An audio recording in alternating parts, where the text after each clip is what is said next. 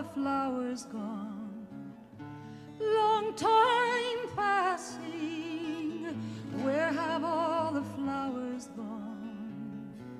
Long time ago,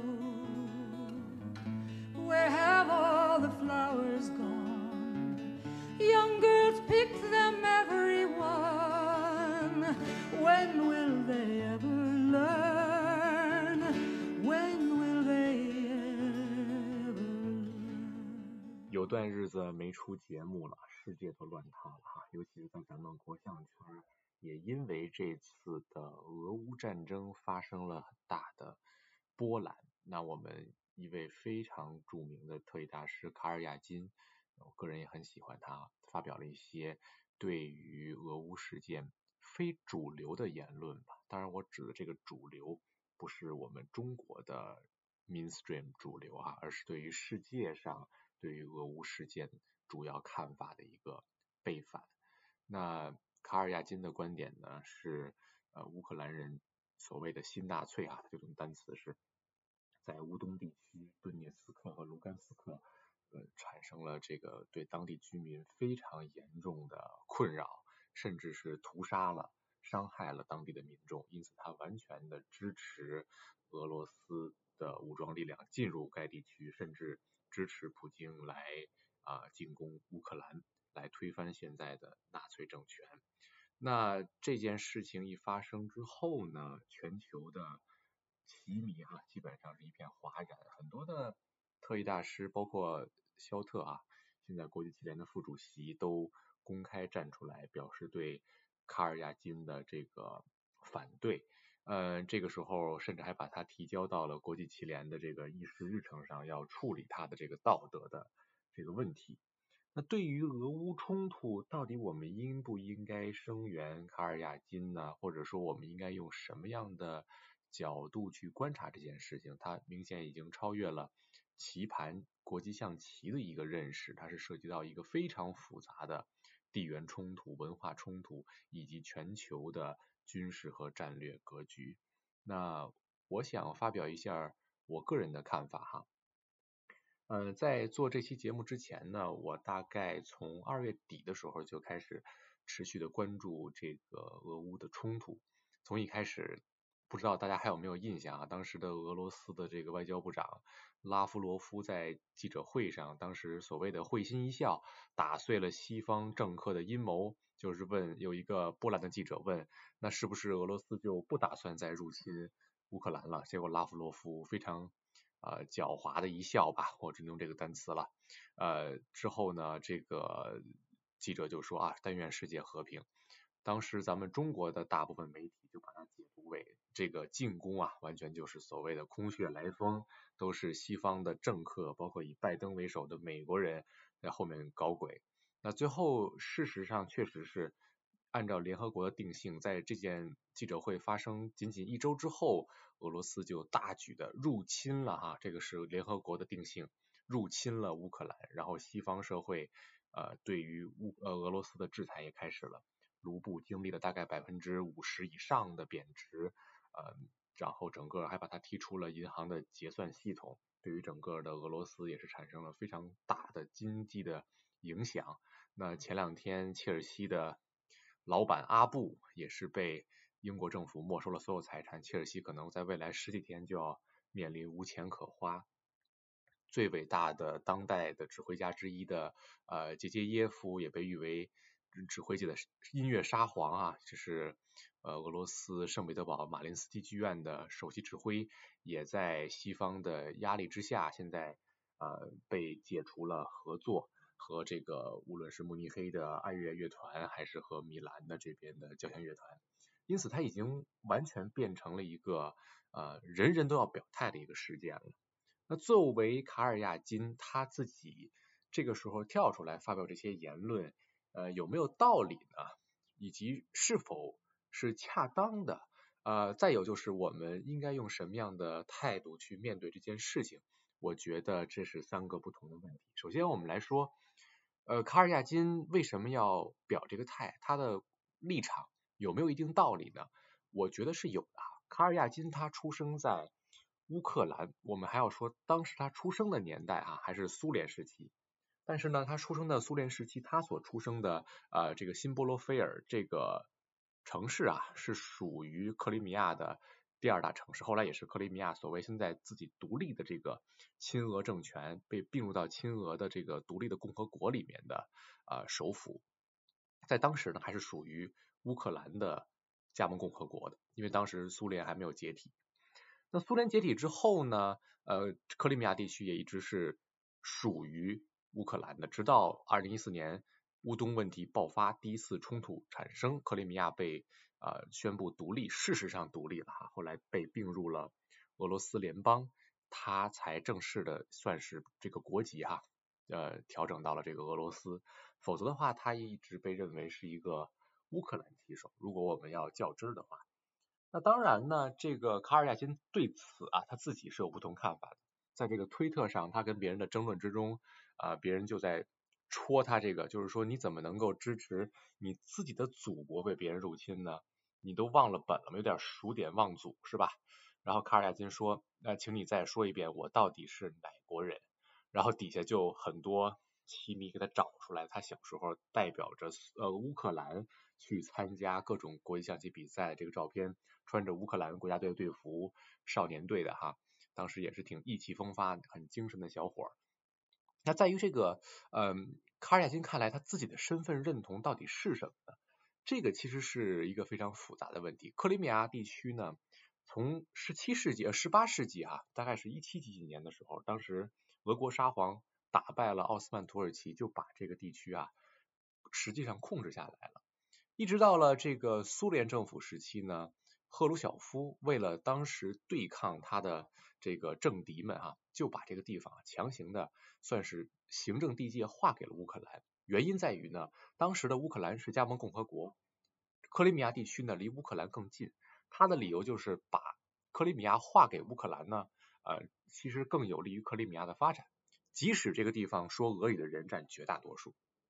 所以说克里米亚地区在近代史上呢，呃，是可以被认为在文化上是更亲近于俄罗斯族或者俄罗斯文化的，因此。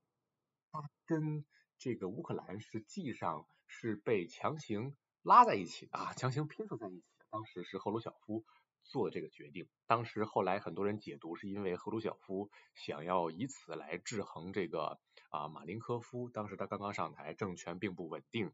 想要在这个内部斗争之中多争取一下啊南部加盟共和国的势力。因此呢，他就选择了这一步棋。这一步棋呢，也就为后来的一些民族的冲突哈、埋下了伏笔。我们知道，这个单一民族国家其实是比较简单的，因为这个国家如果你的主体民族是一个单一种族的话，往往呢，呃，内部的民族问题不会很严重。但是如果你这一个国家的民族是非常多元的，你一定要特别小心的去处理你的民族政策。这一点我们。呃，中华人民共和国其实做的还是非常不错的哈，我们对少数民族的这个无论是尊重啊、优待啊，包括说各方面的政策都还是比较到位的。尽管也有一些啊、发生冲突的地方啊，我们知道我们的新疆、西藏，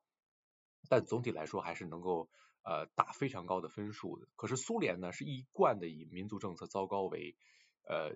这个闻名的啊，因为当时的斯大林时期他推行的所谓大俄罗斯主义，尽管他自己其实出生在。格鲁吉亚，但是呢，他的这些政策实际上对于加盟共和国之内的非俄罗斯族产生了非常大的这个恫吓，或者说让其他的这些民族哈产生了非常大对俄罗斯人的这种恐惧。当苏联解体之后，我们可以看到站在反俄第一线的，除了白俄罗斯之外哈，因为它现在是一个亲俄的政权，呃，都基本是对于俄罗斯敬而远之的。啊、呃，当年的格鲁吉亚在二零零八年跟这个俄罗斯发生了非常大的冲突，那比较著名的就是当年格鲁吉亚在两千零八年北京奥运会期间发生的这个战争啊，当时他们争夺的焦点就是南奥塞梯。那有一个非常著名的纪录片人叫做西蒙里夫，他拍过一个系列叫做呃地球上不存在的地方，那其中就包括这个南奥塞梯，大家有兴趣的话可以去看一看。那第一个成立后话哈，第一个成立现在乌东的这两个共和国的，比如说卢甘斯克和顿涅茨克共和国的，就是南奥塞梯，他们是第一个跟这两个加盟共和国签署外交邦交协议的共和国，或者说所谓的政权吧。它现在实际上是一块飞地。那俄罗斯呢，事实上是在二零一四年的时候只承认了克里米亚，没有承认当时同时闹事的乌东两镇，就是我们说的顿涅茨克和卢甘斯克。而卡尔亚金自己的身世呢，实际上是在克里米亚，所以我们说卡尔亚金他对于俄罗斯的这个情节是有一定缘由的，因为他自己认为自己的文化，包括自己也说俄语是来自于俄罗斯的，所以他对俄罗斯的。呃，国家认同感是更强的。现在他的国籍也是俄罗斯，这是可以理解的。当年把他划归乌克兰，完全是赫鲁晓夫，不论是出于什么样的原因的一种强行的分配地盘的一个方法。所以在这一方面讲呢，我认为卡尔亚金他的情感缘由是有道理的。第二一方面呢，卡尔亚金的观点呢，他认为整个的这个乌东地区哈存在着人道主义的灾难，乌克兰的政府军呢对于乌东的这个独立的啊，所谓独立的共和国的市民产生了非常大的困扰，进行轰炸，甚至还有屠杀。他还曾经多次在推特上说，要不要我把视频放给你们看？这个事情存在不存在呢？答案也是存在的。那法国一个女记者最近在咱们中文媒体上也传的比较广，拍了一个纪录片，就是说，哎呀，这边对于啊、呃、人道的这个主义的伤害是非常严重的，甚至直接轰炸屠杀人民。那整个乌克兰呢，它对于东部地区呢，实际上确实是一种失控的状态，因为在乌东地区呢，相对来说也是一个亲俄的文化，他们说俄语的人是要大于说乌克兰语的。在它整个西部地区呢，相对来说是说乌克兰语更多的。而乌克兰语和俄语呢，虽然听起来很像，咱们不了解乌克兰语和俄语的人，好像觉得两个语言是差不多，实际上是有很大的差别的，甚至互相是听不懂的。所以呢，呃，在东部地区，他们以俄语区为主的地区呢，就天然的亲俄一些。二零一四年呢，当时亚努科维奇下台，流亡了俄罗斯，整个的乌克兰产生了所谓亲西方的运动吧，亲欧运动。这样一来呢，整个乌克兰就倒向了西方，一直幻想着能够加盟这个欧盟甚至北约啊，这应该反着说哈，加入北约甚至欧盟。那这一次的冲突也是主要原因在于。乌克兰又一次想加入北约，然后让普京就觉得，让整个俄罗斯人觉得自己的地缘政治受到了非常大的威胁。同时，在这个地区，我的亲我族裔的这些啊、人民、啊、正在遭受迫害。所以，卡尔亚金认为这样的进攻是有一定的道理的。呃，我必须要承认，整个乌东地区确实存在着非常多的人道主义灾难。但这些灾难呢，可能不仅仅来源于啊，乌克兰政府军当然也有乌克兰的这些所谓新纳粹的势力，比如说像亚速营，那绝对是一个极右翼的政党啊，这个已经是毋庸置疑的、臭名昭彰的，甚至可以这样说。嗯，但是呢，在整个乌东地区的局势其实是非常非常复杂的。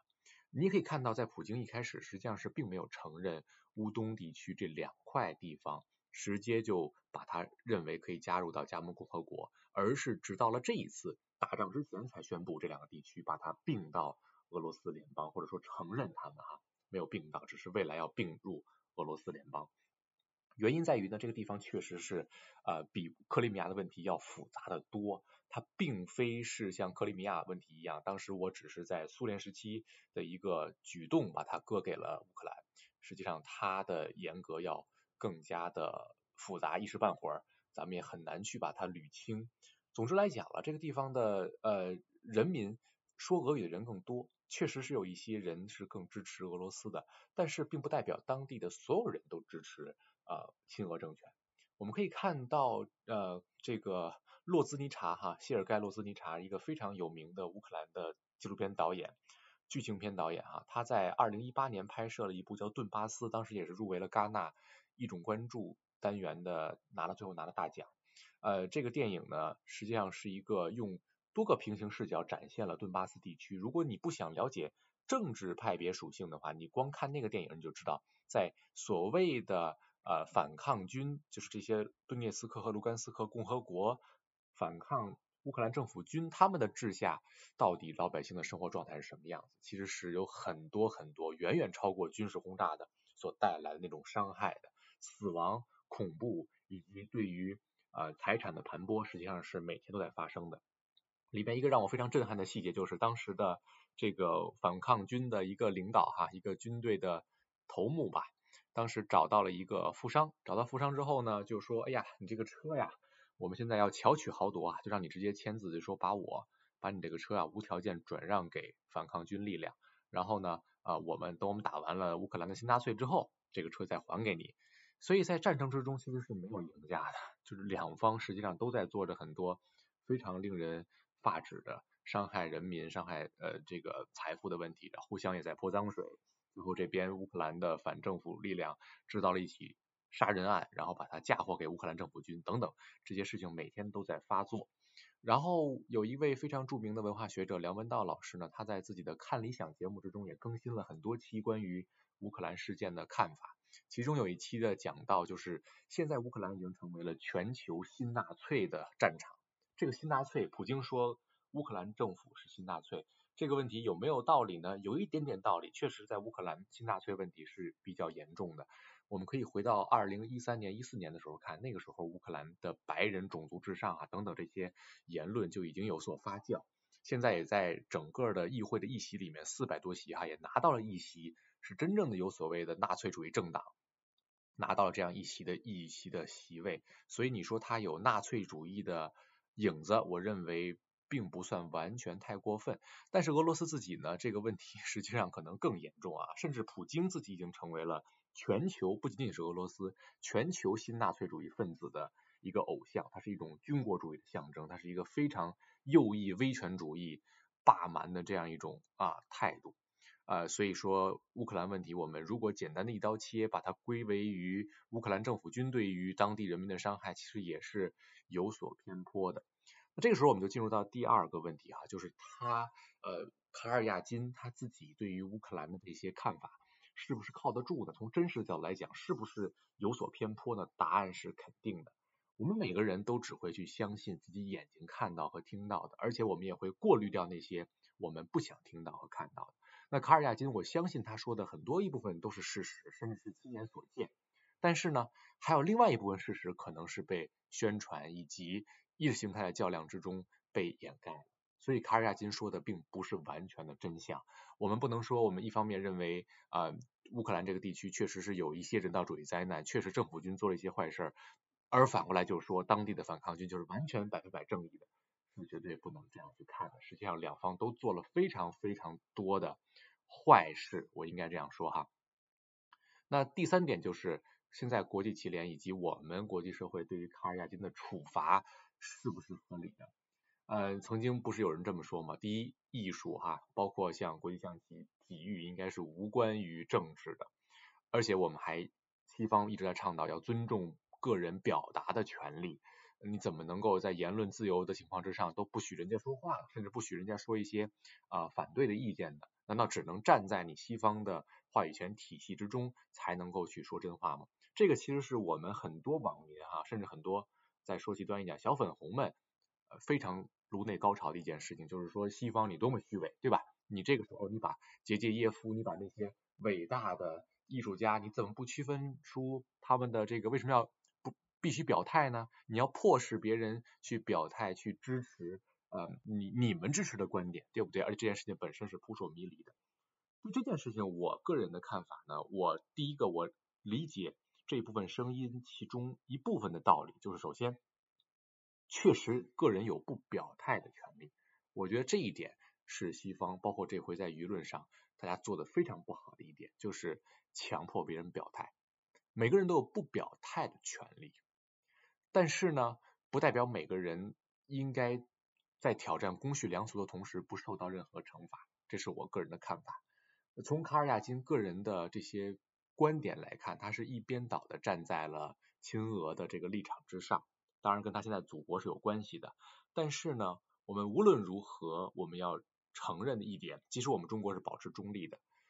我们现在认为卢甘斯克和顿涅茨克地区是乌克兰合法的一部分，而且现在你俄罗斯军队已经不仅仅打这两个地区了，你现在已经开到了基辅，对吧？你现在已经打在了很多乌克兰其他的主要城市，这就是一个入侵的行为。我们要和平共处五项原则，首先要尊重各个国家的主权。如果我们认为俄罗斯是完全正确的，那为什么中国不在公开的范围之内支持顿涅茨克卢甘斯克呢？连俄罗斯自己都非常缓，直到今天才支持这两个共和国，我们怎么能够就说？下这个定性的，对吧？所以我们是不可能做这个价值判断去同情卡尔亚金的说法的。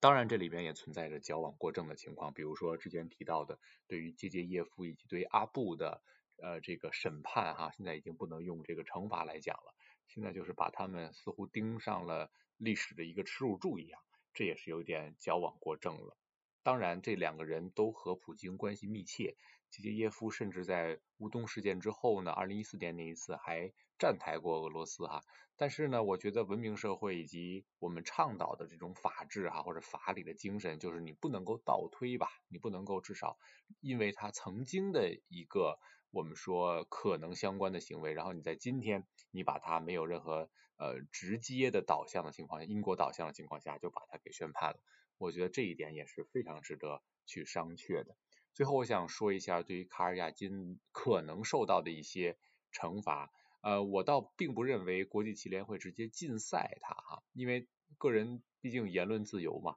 呃，他可能会成为一个事实上被禁赛的人，就会他会成为一个不受欢迎的棋手。因为像卡尔亚金这种级别的棋手，应该也不会参加那种公开赛了，肯定是参加那种邀请赛制。那他现在这个 社会形象呢，估计也没有什么人敢再去邀请他了，所以。最后的结果，他有可能就没有棋可下了。比较可惜的就是像涅波呀、像格里斯丘克呀这些比较在上升期或者在巅峰期的俄罗斯棋手，很有可能因为这次俄乌事件呢，就会发生非常大的生涯的转变。那国际棋联呢，也是世界上体育组织之中呃为数不多的还由俄罗斯人主导的，甚至主席就是俄罗斯人，因此这里面的处理是非常需要。政治智慧的，那我们最后就静观其变吧。总之，在战争之下呢，其实没有任何的赢家，无论你站在哪一方，最后都是兴百姓苦，亡百姓苦。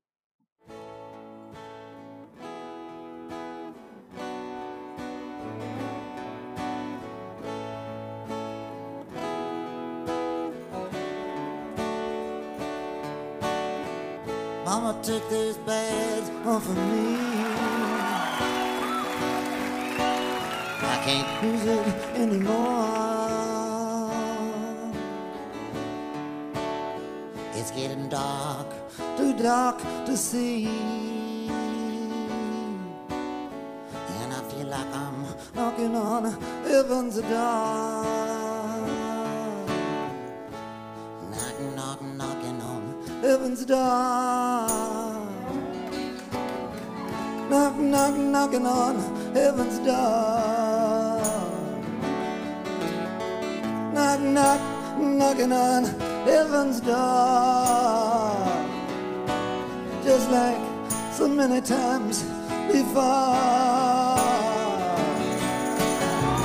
Mama wiped the blood out of my face. I just can't see through it anymore.